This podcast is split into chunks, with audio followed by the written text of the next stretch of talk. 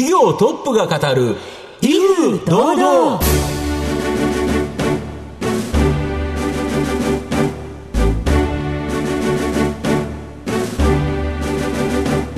毎度相場の福の神こと藤本信之です。アシスタントの飯村美希です。この番組は巷で話題の気になる企業トップをお招きして番組の指揮者的役割である財産ネット企業調査部長藤本信之さんが独特のタクトさばきでゲストの人となりを楽しく奏でて紹介していく企業情報番組です。今週もよろしくお願いいたします。まあ、数多くこの番組企業出演いただいて、はい、まあ、最後に四字熟語を聞くというのが決まりなんですけど、はい、今日はなんとその四字熟語とですね、社名がリンクして社名を聞いて、えー、どんな四字熟語なのかなって考えていただくっていうのがい。いかなと思いますね、は。い、ぜひぜひ皆さん考えてみていただければ幸いです。皆様番組最後までどうぞお楽しみください。この番組は企業のデジタルトランスフォーメーションを支援する IT サービスのトップランナーパシフィックネットの提供財産ネットの制作協力でお送りします。企業トップが語る威風堂々。それでは本日のゲストをご紹介します。証券コード4255東証グロース上場ザクー株式会社代表取締役社長平正人さんにお越しいただいています。平さんよろしくお願いします。よろしくお願いいたします。ますザクー株式会社は東京都渋谷区の JR 原宿駅の近くに本社があります。会員制のファンコミュニティアプリファニコンの運営とインフルエンサーを用いたマーケティング施策支援やオンライン広告コンサルティングを行う法人セールス事業が日本柱の企業です。それでは、平さんの方から簡単に御社のことを教えてください。今あのご紹介いただきました通り、我々は2つの事業をやっております。一つは会員制ファンコミュニティアプリのファニコン。もう一つはマーケティング関連の支援をしておる法人セールスの事業になるんですけども、特にファニコンの方がですね、はい、大きく成長しておりまして、誰でも簡単に自分のファンコミュニティ、ファンクラブが作れるというところがですね、非常に、えー、大きく支持をしていただいておりまして、今、えー、2100ぐらいですかね、を超える、えー、ファンコミュニティが存在している形です。はい。一般的にアイドルとかしかが今まで行えていなかったファンクラブ運営っていうものがものすごく手軽に行えるということなんでしょうか？そうですねすごく簡単に自分のコミュニティファンクラブが作れるっていうところが非常に受けてるというふうに思っております。はいありがとうございます。また後ほど事業について、サービスについて詳しく伺っていきたいと思いますが、まずは平さんの自己紹介といたしまして、えしばし質問にお付き合いいただければと思います。よろしくお願いいたします。では、平さん、生年月日を教えてください。1973年の12月22日生まれになって48歳になります。学生時代夢中になったことなどがあれば教えていただきたいのですが。そうですね。学生時代はもうずっと僕はロックが大好きで、はい、本当に今でもですけども音楽が大好きでずっと音楽ばっかり聴いてましたね、はい、もうずっとこうロッキーオンっていう音楽雑誌を読みあさって、洋楽も邦楽もロックばっかり聴いてたっていう中学校高校大学っていう感じですかね。はい。その一橋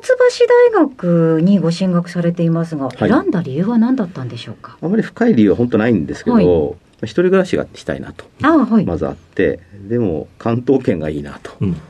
そうすると家からちょっと通いづらくて、はい、っていう理由でまず一橋を候補に挙げて、はい、で見に行ったんですよね、うんうん、で見に行った時に国立の校舎で図書館を見に行った時に、はい、なんか「ハリー・ポッター」に出てきそうな校舎で、うん、なんかすごくここはいいなってこう感銘を受けてですねそれで一橋に行こうって決めたと。なるほど。なるほど、なるほど。そんな大学時代、放送研究会に入ったそうですね。はい。どのような活動されてたんですか？あの活動自体はディスクジョッキーというかアナウンサーになりたい人たちが結構いて、はい、えっと、私自身はそういう理由でこれも入ったわけじゃなくて、うん、どっちかというと音楽の趣味が合う人がたくさんいたので、そこでなんかこう入って、まあ、音楽の話をしたり一緒にライブ行ったりみたいなことをやってましたね。はい。その最初の社会人のスタートはどちらでしょうか？最初は伊藤忠商事に入ったんですけども、はい、これをもうまあ本当に拾ってもらったっていうのが本当正直なところだと思うんですけど、そこで、まあ、伊藤忠入ったら、まあ、当時、マルチメディアみたいなことがバズワードとしては世の中にあって、伊藤忠もその中で数多くの投資をしてたので、そのうちの一つの、まあ、スペースシャワーに入れたら最高だなってずっと思ってはいました。スペースシャワーには入れたんでしょうか？結果入れずにですね、はい、配属されずに、はい鉄工部門。あ、て、また、ずいぶん硬い方に。硬い方に。エンタメとはなんか、ほど遠い。ほど遠いですよね。ですね。はい。そちらではどのようなお仕事されてたんですか？えっ、と、国内のですね、自動車メーカー向けに、まあ、その自動車部品の鉄鋼素材を、まあ、収めるというか、営業を担当して、まあ、4, 4年弱ですかね、をずっと担当しておりました。はい、その後ドコモの AOL に転職。その後ソニーに転職、えー、海外で拠点を立ち上げるなどなど、えー、活動されていたそうなんですが転職はたびたびなさっていらっしゃいますがきっかけっていうのはどういうところにあるんでしょうか？伊藤忠時代にですね昔からずっとこう勝者不要論みたいのっていうのは、うん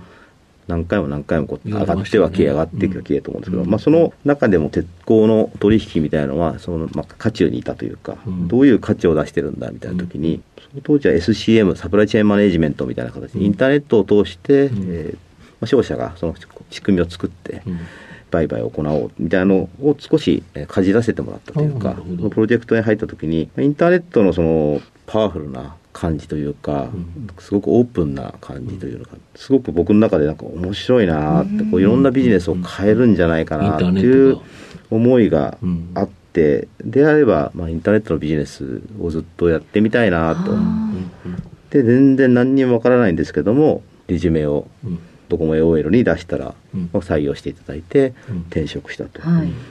ソニーはソネットという ISP、まあ、今でももちろんありますけども、そこに海外の展開をしている部署があって、うん、ソニーの中でソネットの支援をしていくというところに誘われてというか、うん、で面白いなと思って、うん、まあ、海外で仕事したいという思いも強かったので、はい、ソニーに入って香港と台湾で、えー、約2年ずつぐらいですかねずっと ISP の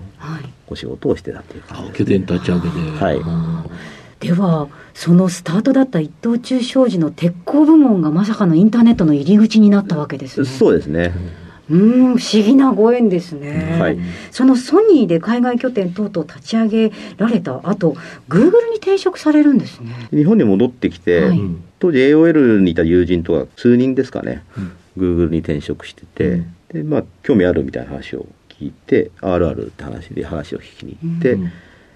面接受けてで入社したっていう感じですね、そうですか、えー、その後起業のきっかけに至ったのにはどのような経緯があるんでしょうか？グーグルが結局キャリアの中ですごく長い期間いたんですけども、はい、まあ、その中である程度こう慣れてきたというか次の転職みたいなのをこう考えてるタイミングで、うん、今一緒に創業してる下川という CO の下川というのがいるんですけども、うん、まあやめようと思うんだよねみたいな話をした時に、僕もなんですよねみたいな話 タイミングがあったんですね、はい、ややめるんだったらなんか一緒にやりませんみたいな話を言ってもらって、まあ、非常に僕なんかと違って優秀な人間なので、まあ、彼がそういうふうに言ってもらえるんであればもしかしたらなんかできるかもなと思って始めたっていう感じなんですよ。はい不思議な人とのご縁がこうキーポイントごとにあるよね、やっぱりその時ごとにご縁があるっていう、ね、そうですね。本当に縁ですね。それはだけど社長のお人柄なんでしょうね、うん、分かんないですけどね。本当でもただ縁はすごくあるな、うん、運と縁があるなと思ってます、ありがとうございました。平さんの人となり皆さんにはどのように伝わりましたでしょうか。後半では平さんが率いますザクー株式会社についてじっくりと伺ってまいります。企業トップが語る威風堂々では後半です。藤本さんのタクトがどう冴え渡るのか、ゲストの平さんとの共演をお楽しみください。まあ、御社のこの日本柱の一つに、インフルエンサーを用いたマーケティング施策支援や、オンライン広告コンサルティングを行う、この法人セールス事業、なんかすごく硬い名前なんですけど、はい、どんな仕事になるんですか、これ。そうですね、こちらは本当にインターネットを中心としたマーケティングの支援をしているチームになります。インフルエンサーというのは、まあ、YouTuber、TikToker、うんインスタグラマー、そういった人たちにを起用してですね、まあ、広告主さんの商品サービスを紹介する、まあ、タイアップのプロモーションをやってるチームになります。オンライン広告のコンサルティングの方はですね、うん特に、えー Google の、広告だったり、Facebook、そういった運用型の広告の、うん。まあ、支援をしているチームになります。なるほど。まあ、ここは割と安定的な収益源っていう感じですか？そうですね、こちらはきちっとマーケットもえー伸びてはいますし、我々もえー同じように、それ以上に伸ばしているという形になります。で、もう一つの柱の方が非常に面白いなっていう、このファンコミュニティプラットフォームファニコン。これってどんなもんなんですか？もうちょっとその詳しく説明いただきたいんですかいくつか差別化ポイントがあるんですけど、うん。一つはプラットフォームであるということですね。はいうんうん。えーなので、さまざまなえー機能、えーオンライン配信ができたり、うん。Facebook のタイムラインのような機能があったり、うんうんえー LINE グループのようなグループチャットがあったりとか、そういった機能を使って、うん。アイコンと我々呼んでるんですけど、ファンがいる人たちですね、うん。うん。えーそういった人たちとファンの方々が、えーうん。コミュニケーションを取れるとうん。いうコミュニティのサービスになってます。うん。なので、プラットフォームなので、えー自分の使いたいえーコミュニティの形で、アイコンの形が、えー機能を取捨選択して使うことが可能になっています。うんで今回あれですよね、スタジオも作られたから、このアイコンの人たちが、例えば何か配信したいな、スタジオを借りようとしたときに、今まで借りなきゃいけなかったけど、このファニコンのアイコンの人だと、これ、使えるんですよね。そうですね。我々今、ブラックボックスといううん。配信専用のスタジオを持っておりまんですか？公開してないんですよ。なるほどなるほど。で、そこでえ来ていただければ、まあ、すぐに配信ができる、配信といってもですね、普通にスマホで配信するだけではなくて、うん。本格的なコンサートみたいなのが配信できる設備を整っている。だからライブとかができるっていうことですね。できああ、それこそじゃあ、例えばアマチュアのミュージシャンにとっても、すごくしっかりしたものができたりとかもするわけですよね。おっしゃる通りですい。やー、それは素晴らしいですね。そうですね、スタジオを借りて自分で配信しようとしたら、ものすごい費用かかっちゃいますもんね、それだけで。そうなんですよで機材と場所代を完全に無料で提供して、うんハイスペックな配信ができるような設備を整えている形になっています。でその実際配信を行うようなアイコンっていう方、はいこういう方って、どんな方が参加して、まあ、どれぐらいの数いるんですか、また会員数ってあると思うんですけど、実際これ、お金を払って有料会員ということだと思うんですけど、はい。どれぐらいいるんですか？今ですね、うん。えアイコンのえ方々、まあ、コミュニティの数って言ってもいいと思うんですけど、2100ぐらい2100あるんですか。でトータル全員有料会員になるんですけども、約16万16いる形です。うんうんでそれぞれのえどんなコミュニティがあるかというとですね、大体一番多いのがアーティスト、うん。まあ、アイドルを含めたアーティストの方々ですね、バンドを含めて。でその次が俳優、女優さん、そういった方々のコミュニティが多いです。で次に多いのがインフルエンサーですね、うん。YouTuber、そういった方々のインフルエンあとは本当にスポーツチーム、うん。スポーツクラブ、アスリートうん、さまざまなファンがいる人たちのコミュニティがある感じです。これ、他にもこのファンクラブサイトってあると思うんですけど、はい。御社、かなり変わってるんですよね。そうですね、あのまあ、自社でエンジニアを抱えて、さまざまな機能をすごくスピーディーに開発しているということもあって、ですね、うん。本当に世の中に必要とされる機能を、まあ、どんどんどんどん追加していく、まあ、それがプラットフォームとして、えー成り立っているので、もう本当にさまざまな方々のファンビジネスの要望に応えられる形になっている。なるほど。あと、例えば多言語対応とリアルタイム翻訳などの機能拡充によって、海外市場、まあ、特に韓国でのアイコン、ファンの獲得、両方を目指すとか。海外に関してはですね、私もすごく海外志向が強いということもあってですね、えー初めから、えー視野には入れてやっております。うん。で特に今おっしゃっていただいた通り、まあ、BTS をはじめとした、ん。えー韓国の、うん。えーポップスター、はい。K-POP と言われてる人たちですね、うん。え韓流ドラマのス,、うん。ターの方々っていうのは世界中にファンがいますので、えーまずは、えー韓国の方々の、えーアイコンの方に使っていただいて、世界中の、えーファンの人に使ってもらうと。実際今十数組始めてもらってまして、ん東南アジア、えー南米、えー東欧、そういった方々のファンがファニコンを使っていただいる形になります。なるほど。そっか。別にファンって日本だけじゃないから、全世界でやったら、これ逆に言うと、全世界ですごく勝ってるプラットフォーマーって今まだないんですよね。そうですね、まあ、ファンクラブっていう、まあ、我々ファンクラブだけではないですけど、ファンコミュニティですけど、ファンクラブっていう概念は日本からうんスタートしたものなので、あ、なるほど。そういう意味でも、うんあのやっぱりこうオープンな SNS、うんうんクローズドなこのコミュニティみたいなのっていうのは、うんうん。まだまだこれから、えーうん。どこかうんえープラットフォームとして一つあるっていう形ではないと思います。とすると、世界で勝負できるザクになる可能性があるということですか？それをすごく目目指してですね、今頑張っているところです。日本だけってやっぱりなんか狭いような気がするけど、世界中に BTS のファンはいるし、誰々のファンはいるしってやると、めちゃくちゃマーケットでかいですよね。そうですね。あの、まあ本当に有名な方々だけじゃなくて、うんファンベースの本当小さい中小のうん方も含めると、本当に無限にマーケットはうんあると思ってます。なるほど。で、今までのこのファンクラブ市場に加えて、ライブ、エンタメ、デジタルコンテンツ、オンライン広告市場を加えた、この DX が進むエンタメ市場、これで御社の活躍の場、広がりそうですよね。そうですね。あの、まあ、今、ファンコミュニティ、ファンクラブという市場だけではなくてですね、うん今おっしゃっていただいたところも含めると、うん大きな大きな市場が広がっていると思ってます。やっぱりそのスタジオがあって、ライブエンタメが本当にプロの使うようなところでやれるなんて、すごいですよね。御社の今後の成長を引っ張るもの、改めて教えていただきたいんですが。やはり、あの、本当に社員になるかなと思ってます。あのやっ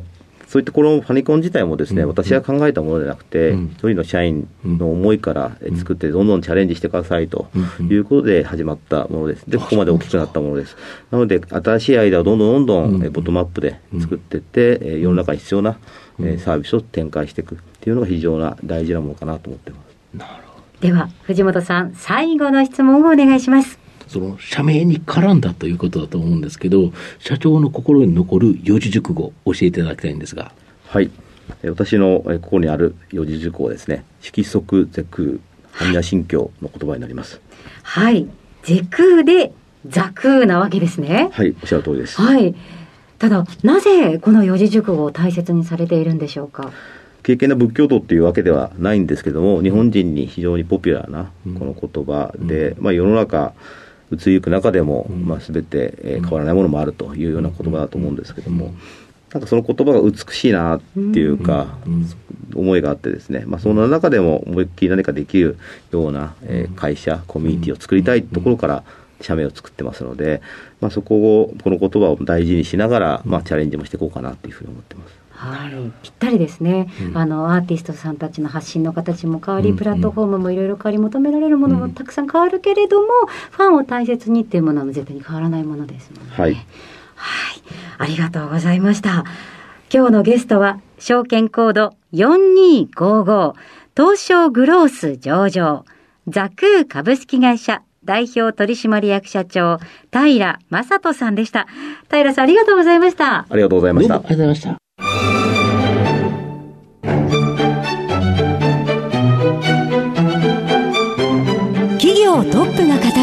威風堂々。